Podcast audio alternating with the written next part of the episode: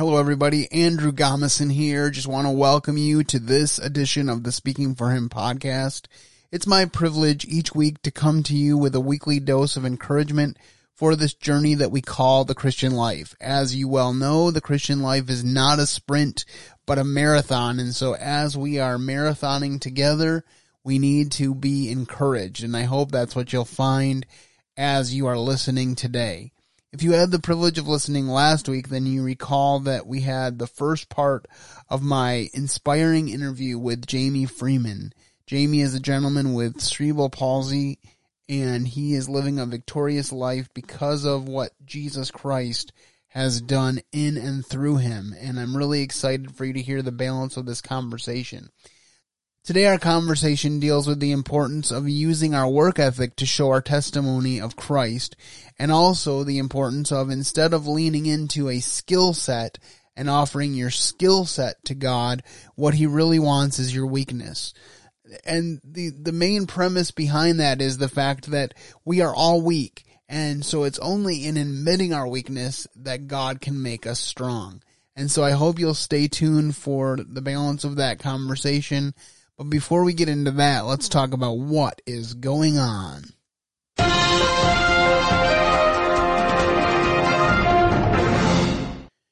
Well, on June 6, 2022, we celebrated the 78th anniversary of D-Day. Flying along the French coast, American veterans. That's amazing. Really amazing. Some who have not been back here since it looked and sounded like this. D-Day, 78 years ago today. This is Robert St. John in the NBC newsroom in New York. This is a momentous hour in world history. This is the invasion of Hitler's Europe. Today, a hero's welcome for the greatest generation. We have Walter Stowe, U.S. Navy! Walter Stowe, like so many at the time, doctored his birth certificate to join the military when he was 15 years old. How do you feel to be here, sir? Uh, humbled and astonished and uh, grateful.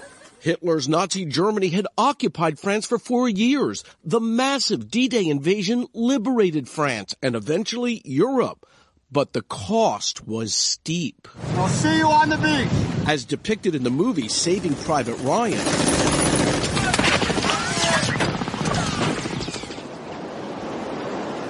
On this beach alone, codenamed Omaha, in just 24 hours, 3,000 casualties. Along the 50 mile coast, D-Day cost the U.S. and our allies more than 4,400 lives. Salute! Present! On! Almost twice the number of Americans who died in Afghanistan over a span of 20 years. What's it feel like putting your shoes back on this sand?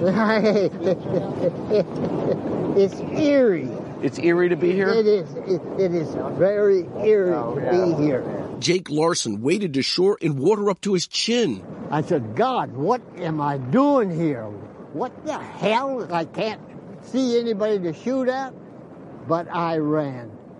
I weighed 120 pounds at, at five foot seven. And I said, thank God the Germans aren't good at shooting toothpicks. Uh, I, I, I, honestly, I was thinking that. At 99, Jake now shares his message on, yes, TikTok. You TikTok fans, you, you just keep me going. Social media fame, allowing Jake to ensure those who died defeating Hitler are not forgotten. I feel their presence right now. Their souls are right here, witnessing this. And what are they telling us? They're telling me, thank you, Jake. Thank you for coming and, and telling the world that this is where we were killed. And if we call you a hero? No, I'm, I'm not the hero. I'm here to tell you that the heroes are buried over here. Here in Normandy, no matter age, everyone knows what America did for their freedom. I think they're brave, um, courageous, and nice. The message is protect our freedom. Honor these heroes that have given their life at a young age. Honor these people. Don't honor me. Give the message. That makes me very emotional. Uh, when I realize the sacrifices that were made on behalf of this country and the peace and safety that I can live in because of the sacrifice of these men, um, I can never repay it. And I just want to point out a couple things that it seems like people overseas in Normandy, France, may have a better grasp on what American freedom means than many people here in America. That young boy understood and has been taught correctly in his school what was done for him and accomplished for him on the beaches of Normandy that day. So many people complain about the selfishness of our country when we get into wars. And I'm not going to sit here today and argue that every time America has gone to war, they've done it with the greatest motives. We've made mistakes. We have black marks on our history. But the bottom line, folks, is that D Day turned the war and was a key to ending World War II and to liberating Hitler's Europe. Because of what the US and the British and other allies did that day, we live in freedom today. And I think it's so important for us to study our history so that we understand the sacrifice that was made. We are losing this generation. There are a few of these World War II veterans left. You heard in that piece, they basically said this will probably be the last time we make a trip like this. We owe it to ourselves to learn what we can from this generation and to strive to make America better for the generation that we are currently in because of their sacrifice. I know I've said this a lot on this podcast, but I'm reminded of what Ben Franklin said when he said, when asked what the Continental Congress had actually accomplished, what have you given us, Mr. Franklin? And his answer is, We've given you a republic if you can keep it. And today, as we struggle through partisan politics, the question still resounds Are we able to keep this republic? Are we able to be a people that puts others ahead of themselves? One other thing I noticed listening to this piece is that one of the gentlemen talked about enlisted in the service at 15 years old, lied about his birthday, and went to serve us and landed on the beaches of Normandy at 15 years old. Possibly a little older, but it sounded like he landed there shortly after he was pressed into service. And he had the bravery and the courage to do it. And the desire to want to serve his country so bad that he was willing to lie about his date of birth in order to do it. I'm not advocating that anybody lie about their date of birth in the name of patriotism. All I am saying is that we need to have a similar attitude when it comes to defending our country and our freedoms and our families.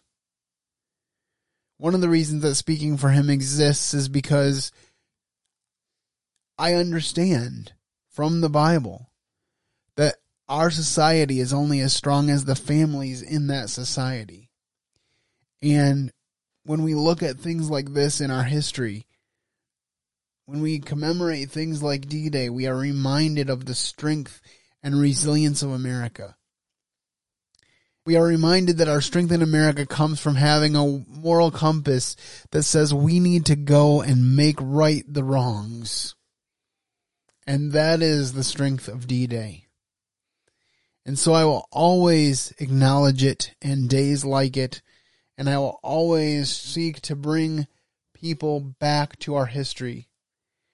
It has been said that those who do not learn from history are doomed to repeat it, so we must be students of history.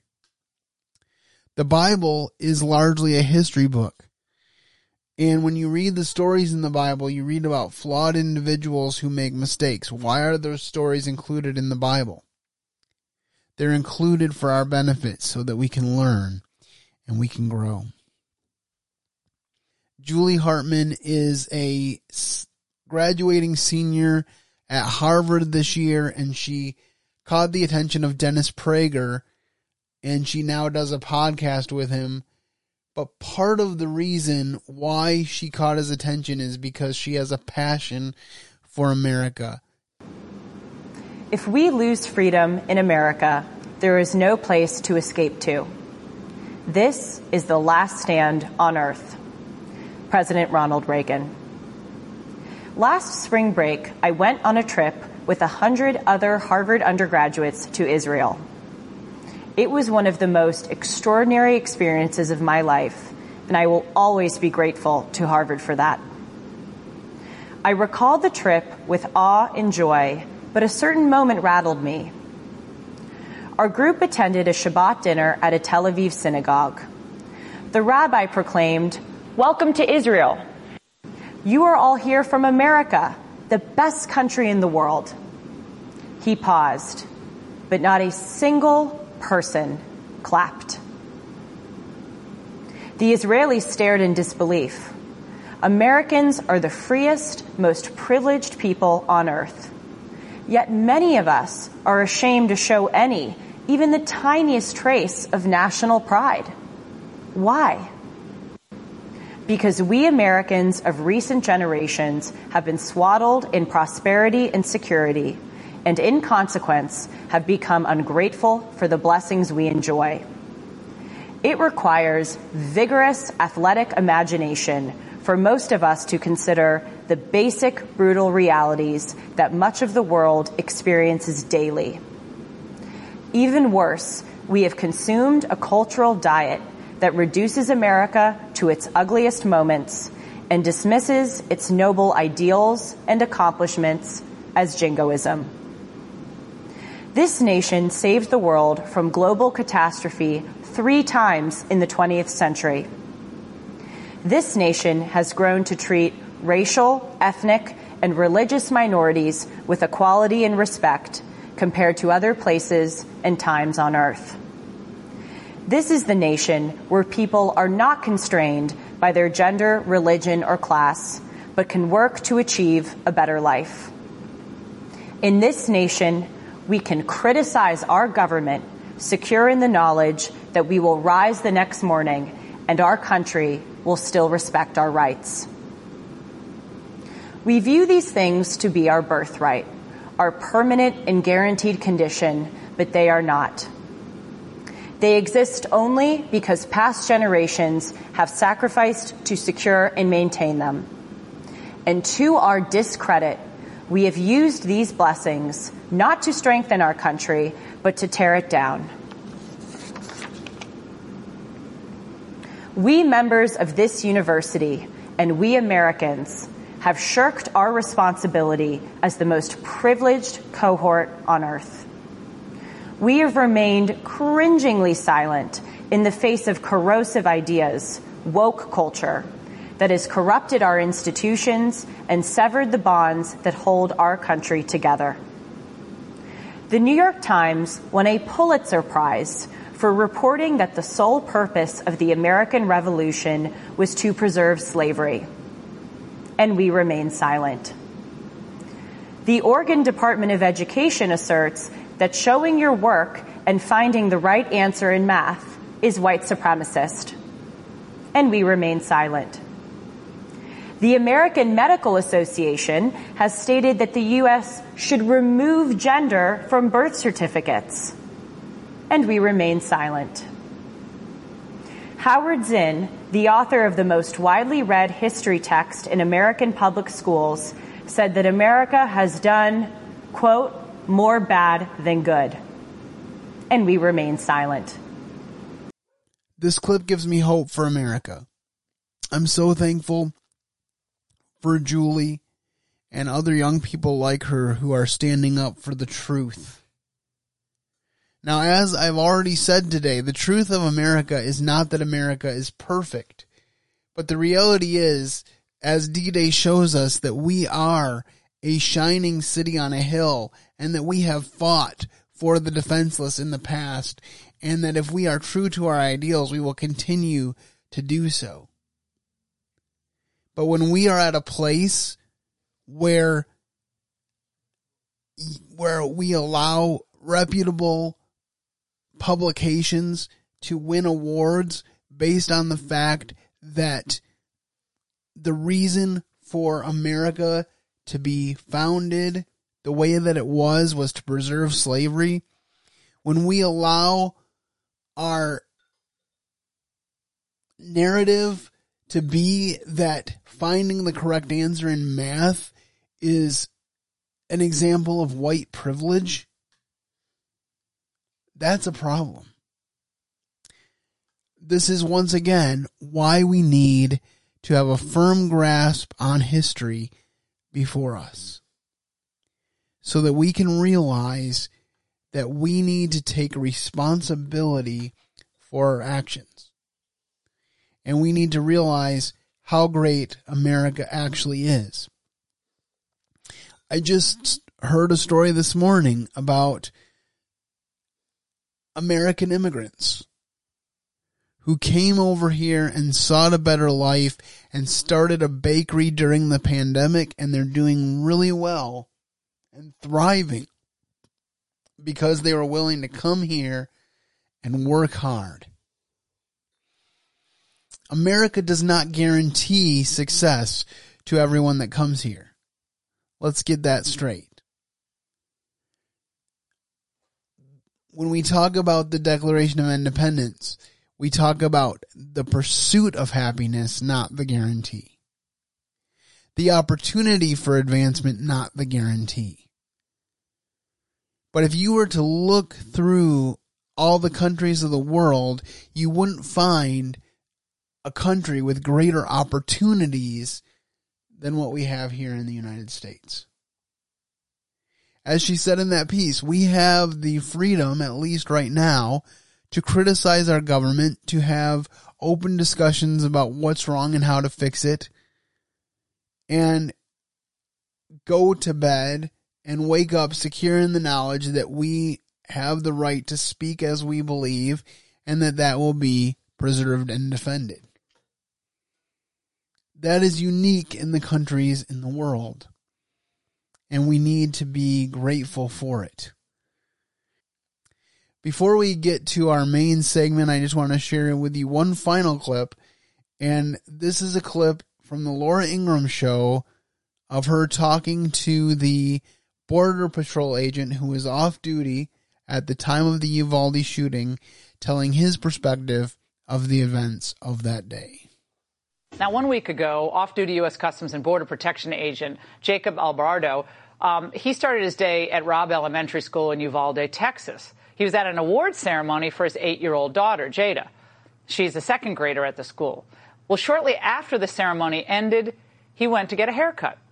Well, that's when all hell broke loose. At 11:41 a.m., he got a text from his wife Tricia, a fourth grade teacher at the same school. There's an active shooter. Help. Love you. He immediately jumped up, started looking for a gun. The barber had one. I guess it was a shotgun, and together they raced toward the school. When Jacob arrived, he saw the chaos unfolding, and he knew he needed to get inside to bring his family and anyone else he could to safety. Jacob is here with me now exclusively, and I'll let him pick up from there. Jacob, what happened once you got to the school? How'd you get in? Uh, I was trying to get to my wife's room. Um, my wife's been working there for seven, going on eight years, and I know the majority of the law enforcement there, so I just announced who I was and made my way towards my, my wife's room. And what did you see when you went in? As I went in, I just saw a whole bunch of kids running out, running, running off campus, jumping through the windows, cops breaking windows, and just a complete chaos, pretty much. And you saw your daughter, and I know you gave her a big hug. Yes, I mean, I, I had uh, spoken with my wife on the phone. My wife had told me that she had already left her room. She was across the street at the funeral home, and from that point on, I went to go look for my daughter. Now, on CNN today, Jake Tapper had a Secret Service agent on talking about this issue. Watch. An off duty CBP, Customs and Border Protection Agency agent, who was able to go inside the school on the day of the shooting. Other parents and other loved ones were standing outside the school at the time, some of them even reportedly uh, being handcuffed. This is uh, a, a, clear example of the complete breakdown of the incident command structure. The fact that the public was allowed to get so close to this critical incident site is shocking to me. It breaks uh, all these protocols. We have so many unanswered, you know, questions right now. Now, Jacob, um, I don't think you, the parents, and the protocol issues are, are, are the overall problem here.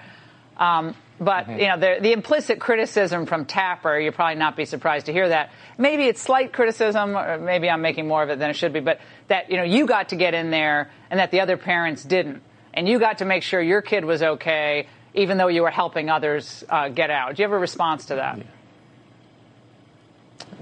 Once again, I mean, it, it was just complete chaos. Everybody was concerned for their child. Uh, thankfully, like I said, I was off duty. Um, I've been born and raised in Uvalde for 42, going on 42 years.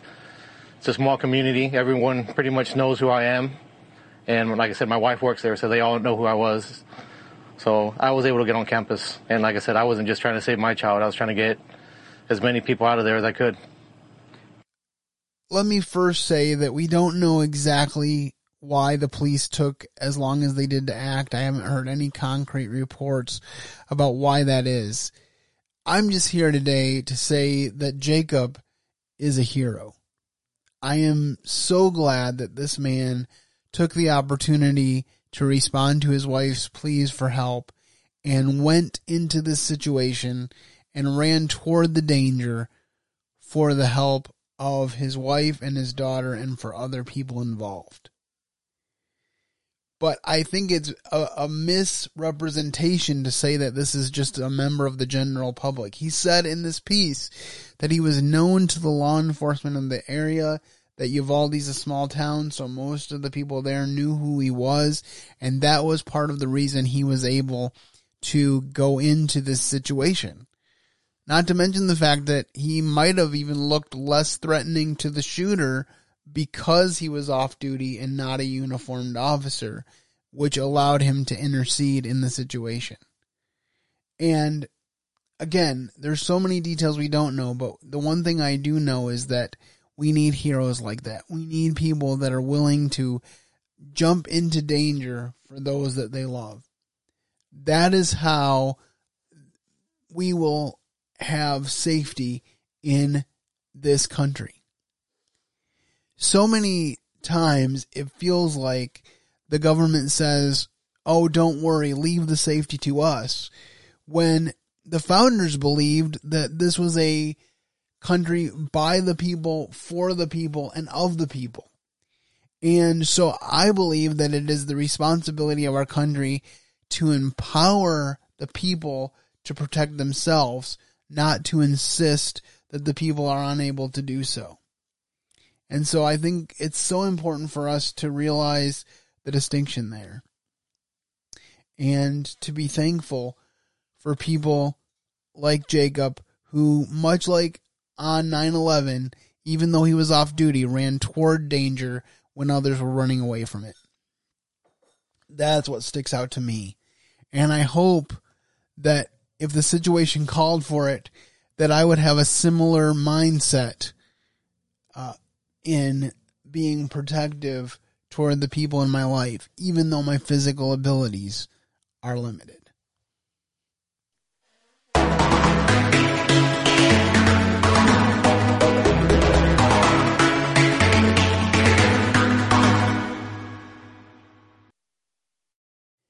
I'm thrilled to bring you the second half of my Jamie Freeman interview. I think you will find this very encouraging and I trust that you will find something to apply to your daily walk with the Lord Jesus. Before we get into that, though, I want to share with you our quote of the day. And our quote of the day comes from Ephesians chapter 3, verses 20 and 21, where Paul writes, Now unto him that is able to do exceedingly abundantly above all that we ask or think, according to the power that worketh in us, unto him be glory in the church by Christ Jesus throughout all ages, world without end. Amen. And this is something that we definitely touch on in this interview about how the great things that happen, the things that we are able to accomplish that have significance, they come through the power of Christ. And as I mentioned earlier, they come not from embracing our skill set, although skills are good to have. They rather come from embracing our weakness and realizing that through our weakness, God can make us strong. So without further ado, enjoy the balance of my conversation with Jamie Freeman.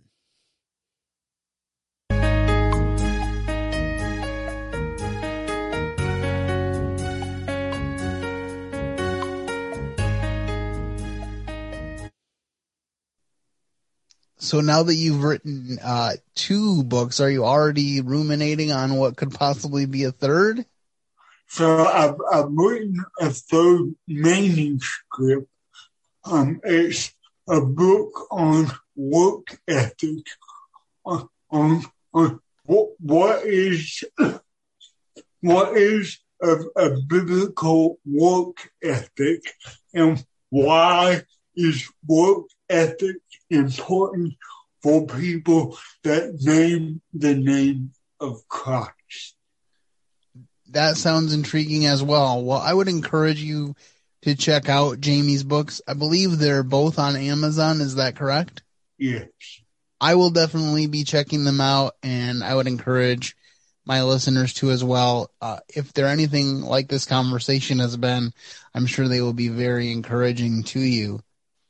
So, what made you first think that maybe writing a book is something that you wanted or perhaps needed to do? Well, you know, I've, I've always enjoyed um, writing, even when I was in school. Um, writing came very naturally to me, and I've, I've, I've, I've felt a call to preach since I was young. I mean, and actually, I began being able to go and speak different places when, when I was um, probably 17, 18 years old. I, I began to travel and speak and preach the, the, the gospel. So for me, writing a book is just another way to preach the, the gospel. Whether we do it by, by, by speaking or by writing, Um, oh, my goal is the same. I, I, I to preach the gospel and share things out of scripture that the Lord has really put on my heart and, and given me to share with, with other people. That's awesome. And I have to say, I'm just super encouraged by all the parallels in our lives. I think sometimes when you're walking a journey, you can feel like you're walking it alone. And Yeah. it's just so nice to talk to someone that can understand a lot of your struggles in a way that a lot of people cannot, even though they may empathize, they can't sympathize the way people can that have been through the same struggles. Yeah. The reason that you first came to my attention, Jamie, is that I read an article on the website Love What Matters mm-hmm. about you, particularly in pertaining to your work at a high school, Wow. which we have that in common as well because I spent five years as a substitute teacher working at a Christian high school in Grand Rapids, Michigan. Yeah. So the, the parallels continue. but can you tell me what what caused you to submit your story to Love What Matters? So Love What Matters approached me and asked me to write an article for. Um, there was there so I'm a, a I, I do work at a high school as a, a, a janitor. By the way, I was a substitute teacher for 14 years. So there's another thing we have in, in common. But in 2019, I got a full-time job in maintenance. And so what I do is I take care of the football complex at our local high school. And again, work ethic's a really big deal to me. And so these football boys got to know this handicapped guy who works like crazy. And it really made an impact on me. Well, our football team won the state championship. And man, these boys, they, they're not your typical teenage sports.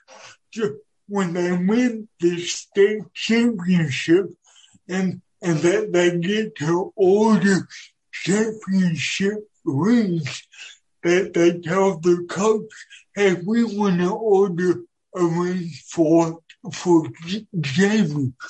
Now, they didn't tell me about this. So the day comes when they have a ring ceremony and they go, Jamie, you need to come to the ring ceremony. Um, they said, we, we got a, a, a ball cap for you. So I go to the ring ceremony thinking they're going to give me a ball cap. But at the ring ceremony, they, they call my name. I go up front. There is a ball cap on the table. I, I, I pick up the, the hat and there's a ring under the table. These boys bought me a, a state championship ring, so it was really cool. So later that day, I post a picture of me with the ring on the Facebook, not thinking, I, I just thought it was really cool what these boys did.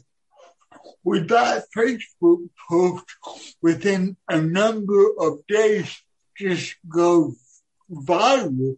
And, and, and I, I've got ESPN that, that they shared the post and I think maybe the, the NFL and Fox and, and these big outlets have shared the, the post. And so Love What Matters came to me and they, they go, can you write a, a story for us? And we'll put it on, on our, our website. And so that's how the, the Love What Matters story came about. Well, as I said, I'm really glad that it did because that's how I discovered you. And I was really heartened by the fact that even though they are not a Christian website, your testimony came through loud and clear in the piece. They didn't sanitize it in any way. And so that really encouraged me. Um, because some of their pieces are, are not, are definitely not centered on the gospel and the important things of life, but I'm so glad that they gave you that platform to share your story. And I'm glad that, um, that post went viral because you've gotten a lot of opportunities because of it to share the gospel with more and more people. So how exciting must that be? It kind of shows that God is able to do exceedingly abundantly above all that you could ever ask or think, right? Absolutely, yeah. It seems like you'd like to do everything big. Like you, you work for a high school football team and they win the state championship. You find a wife and he gives you five children. I mean, uh, your God, our God does some pretty big things, right? He does, absolutely. Absolutely. So do you have a favorite Bible verse, a life verse, or maybe just one that you have been reflecting on lately? Man, that's really hard. um, a favorite Bible verse. I don't know that I have one favorite Bible verse. Um, where I've been lately is in Isaiah 64, and Isaiah's writing to Israel, and Isaiah asks Israel who will rouse themselves to lay hold of God. And so where I've been at lately is one, not, not, not wanting to just become monotonous or routine in my quote unquote religious expression, but to rouse myself, to really go after God in secret and lay hold of Him. That, that's one place I've, I've been lately. Well, that's great. You know, that really was the impetus behind speaking for him. And then later the speaking for him podcast was just that I had a burden to see the church walk closer with the Lord Jesus and specifically to see that the church return to the blueprint of the family. Uh, a lot of the societal ills that we're seeing today in our culture are directly rooted to the fact that the foundation of society, the family, has been under attack for many, many years. And now it's not even as subtle as it used to be in our country. Wow. Now it's blatant all out attacks. And so it's so important for us to stay in the families that God has placed us in and to, as you said, in, you know, writing a whole book on the issue of marriage being a testimony of Christ and how important that is. Satan hates marriage and he wants to see marriages fail.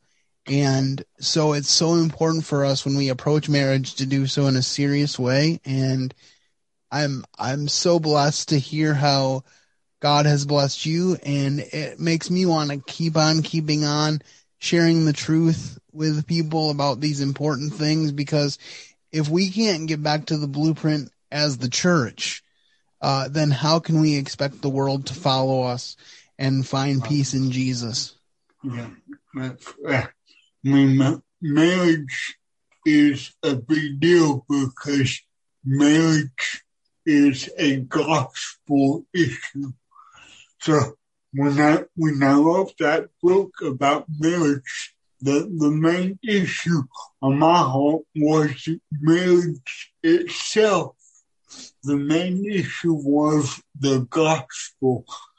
And Satan attacked marriage, and Satan is attacking the family because again, these these are gospel centered issues. And God, Satan hates marriage because Satan hates the gospel. And so when we look at our own marriages as representing the gospel, then it puts a appropriate weight on fidelity and on covenant because again th- these are issues directly related to the gospel itself. And I often think about that in regards to uh, the pro life issue, which is front and center in our culture right now as well, because we cannot expect the world to see the value in the unborn if we as the church don't see the value in the unborn. And I see so often that a lot of times have some people have similar rationales when it comes to children. If they were really honest with themselves, that the people who are getting abortions do, they just sanitize it a little more. But Yeah, Jesus said, let the little children come unto me and do not forbid them for of such is the kingdom of heaven. So that's a real burden on my heart Um, and it's kind of sad how biblically illiterate some people that were born in Christian homes are. To me, it comes down to the bottom line that we were created in the image of God and after his likeness. And if you truly believe that as a believer in Jesus Christ, you cannot in any form be for the abortion of the unborn. Right. Yeah, I agree. Yeah. So I've really enjoyed this conversation and I hope that it's the first of many. I'm Yeah. excited to share this with my listeners. Thank you so much for taking the time. You kind of answered uh, this question when you were talking about your Bible verse, but as we close, do you have any uh, final thoughts that you want to express about what God is teaching you in this part of your life right now? You know, it, the, the only thing that I would add, this has been a major theme uh, in my own life lately, is learning, learning to lean into weakness. Know, ev- everyone wants to be strong. Everyone wants to put their best foot forward. Uh, but what the Lord really keeps bringing me back to is the way to the way to be strong in God is through the door of weakness. And I, I'm not strong in myself. And so when I let when I let Christ be my strength, the scripture says he's he's strong in my weakness. So when I avoid weakness, if when I don't when I come off as weak, I avoid the very avenue by which God manifests his strength. So we don't need to bring God our strength and try and come off as strong, but we need to bring to God our weakness and come to Him humble and broken and weak and let Him be our strength because God is not stagnant. God is move, moving. God is doing things in the earth right now. And, we- and we can be a part of what God's doing in the earth if we humble ourselves, offer to Him our weakness, and then allow Him to clothe us in His strength. it kind of goes back to what we were talking about earlier that our infirmities aren't something to be shunned. Paul actually said, "I glory in my infirmities." Yep, that's, That's the that's the totally opposite thing to what the world would say. The world would say, "Whatever my infirmity is, help me gr- get rid of it as soon as possible." And we would tend to come to God with similar requests, and He's like, "No, I'm going to use your weakness to manifest my strength through you." The way I often think about it is that God gives us tasks and then he makes it impossible for us to do them so that when he does them through us anyway, he gets the credit. Yeah. Now, I, I, I have a, a bachelor's degree in, in theology. So I spent four years in college learning, learning how to preach and share the gospel. And a lot of what you're taught is how to have a skill set, how to hone your skill set. And, and, and what I'm learning is God doesn't want your skill set. God wants your weakness. God, wants your vulnerability. God, God wants you to, to come to the end of yourself, to the end of your skill set. And when you become empty, then He can, He can fill you, and now you're really able to do the work of the kingdom because God only fills empty vessels. So if I'm full of my own skill sets or whatever, and I haven't been emptied yet, then I, I really don't understand what it is to be in ministry. Ministry is when God empties it, God empties you, then fills you with yourself. And then you go in His power, power, His strength, and do the, the work of, of the kingdom. So get rid of the skill set, be emptied before the Lord, and let Him be, be what fills you. And again, He will be your strength. I think it's important as we close here, dear listeners, to remember what Jesus said to the Pharisees when he said, I've come not to call the righteous, but hmm. sinners to repentance. If you think that hmm. you're righteous, if you think that you have it all together, there's no way that God can help you. But hmm. if you come to God and you say with the apostle Paul, there is nothing good in my flesh, then he can take your heart of stone out of you and give you a heart of flesh and mold that heart into something that follows him. I'm also reminded of what the apostle Peter said when he encountered Jesus for I think if it wasn't the first time, it was one of the early times that he encountered Jesus where Jesus asks to borrow his boat. And after Jesus preaches, Peter just, uh, after the, actually after the miraculous catch of fish, uh, Peter has seen Jesus preach, I think at this point, and he has seen the miraculous catch of fish, and his immediate response is to fall down at Jesus' feet and say, Depart from me, for I am a sinful man. And it was at that moment that Jesus was able to say, Now I can use you, Peter.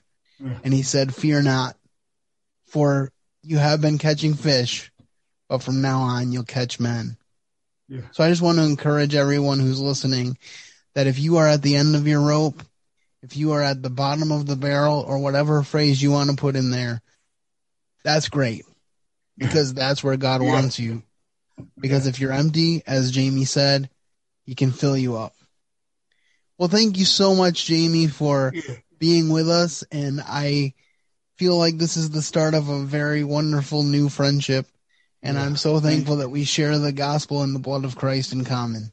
Yeah. So thank you so much for being here today. Absolutely. Thank you. Once again, Jamie, I really enjoyed having you on the show.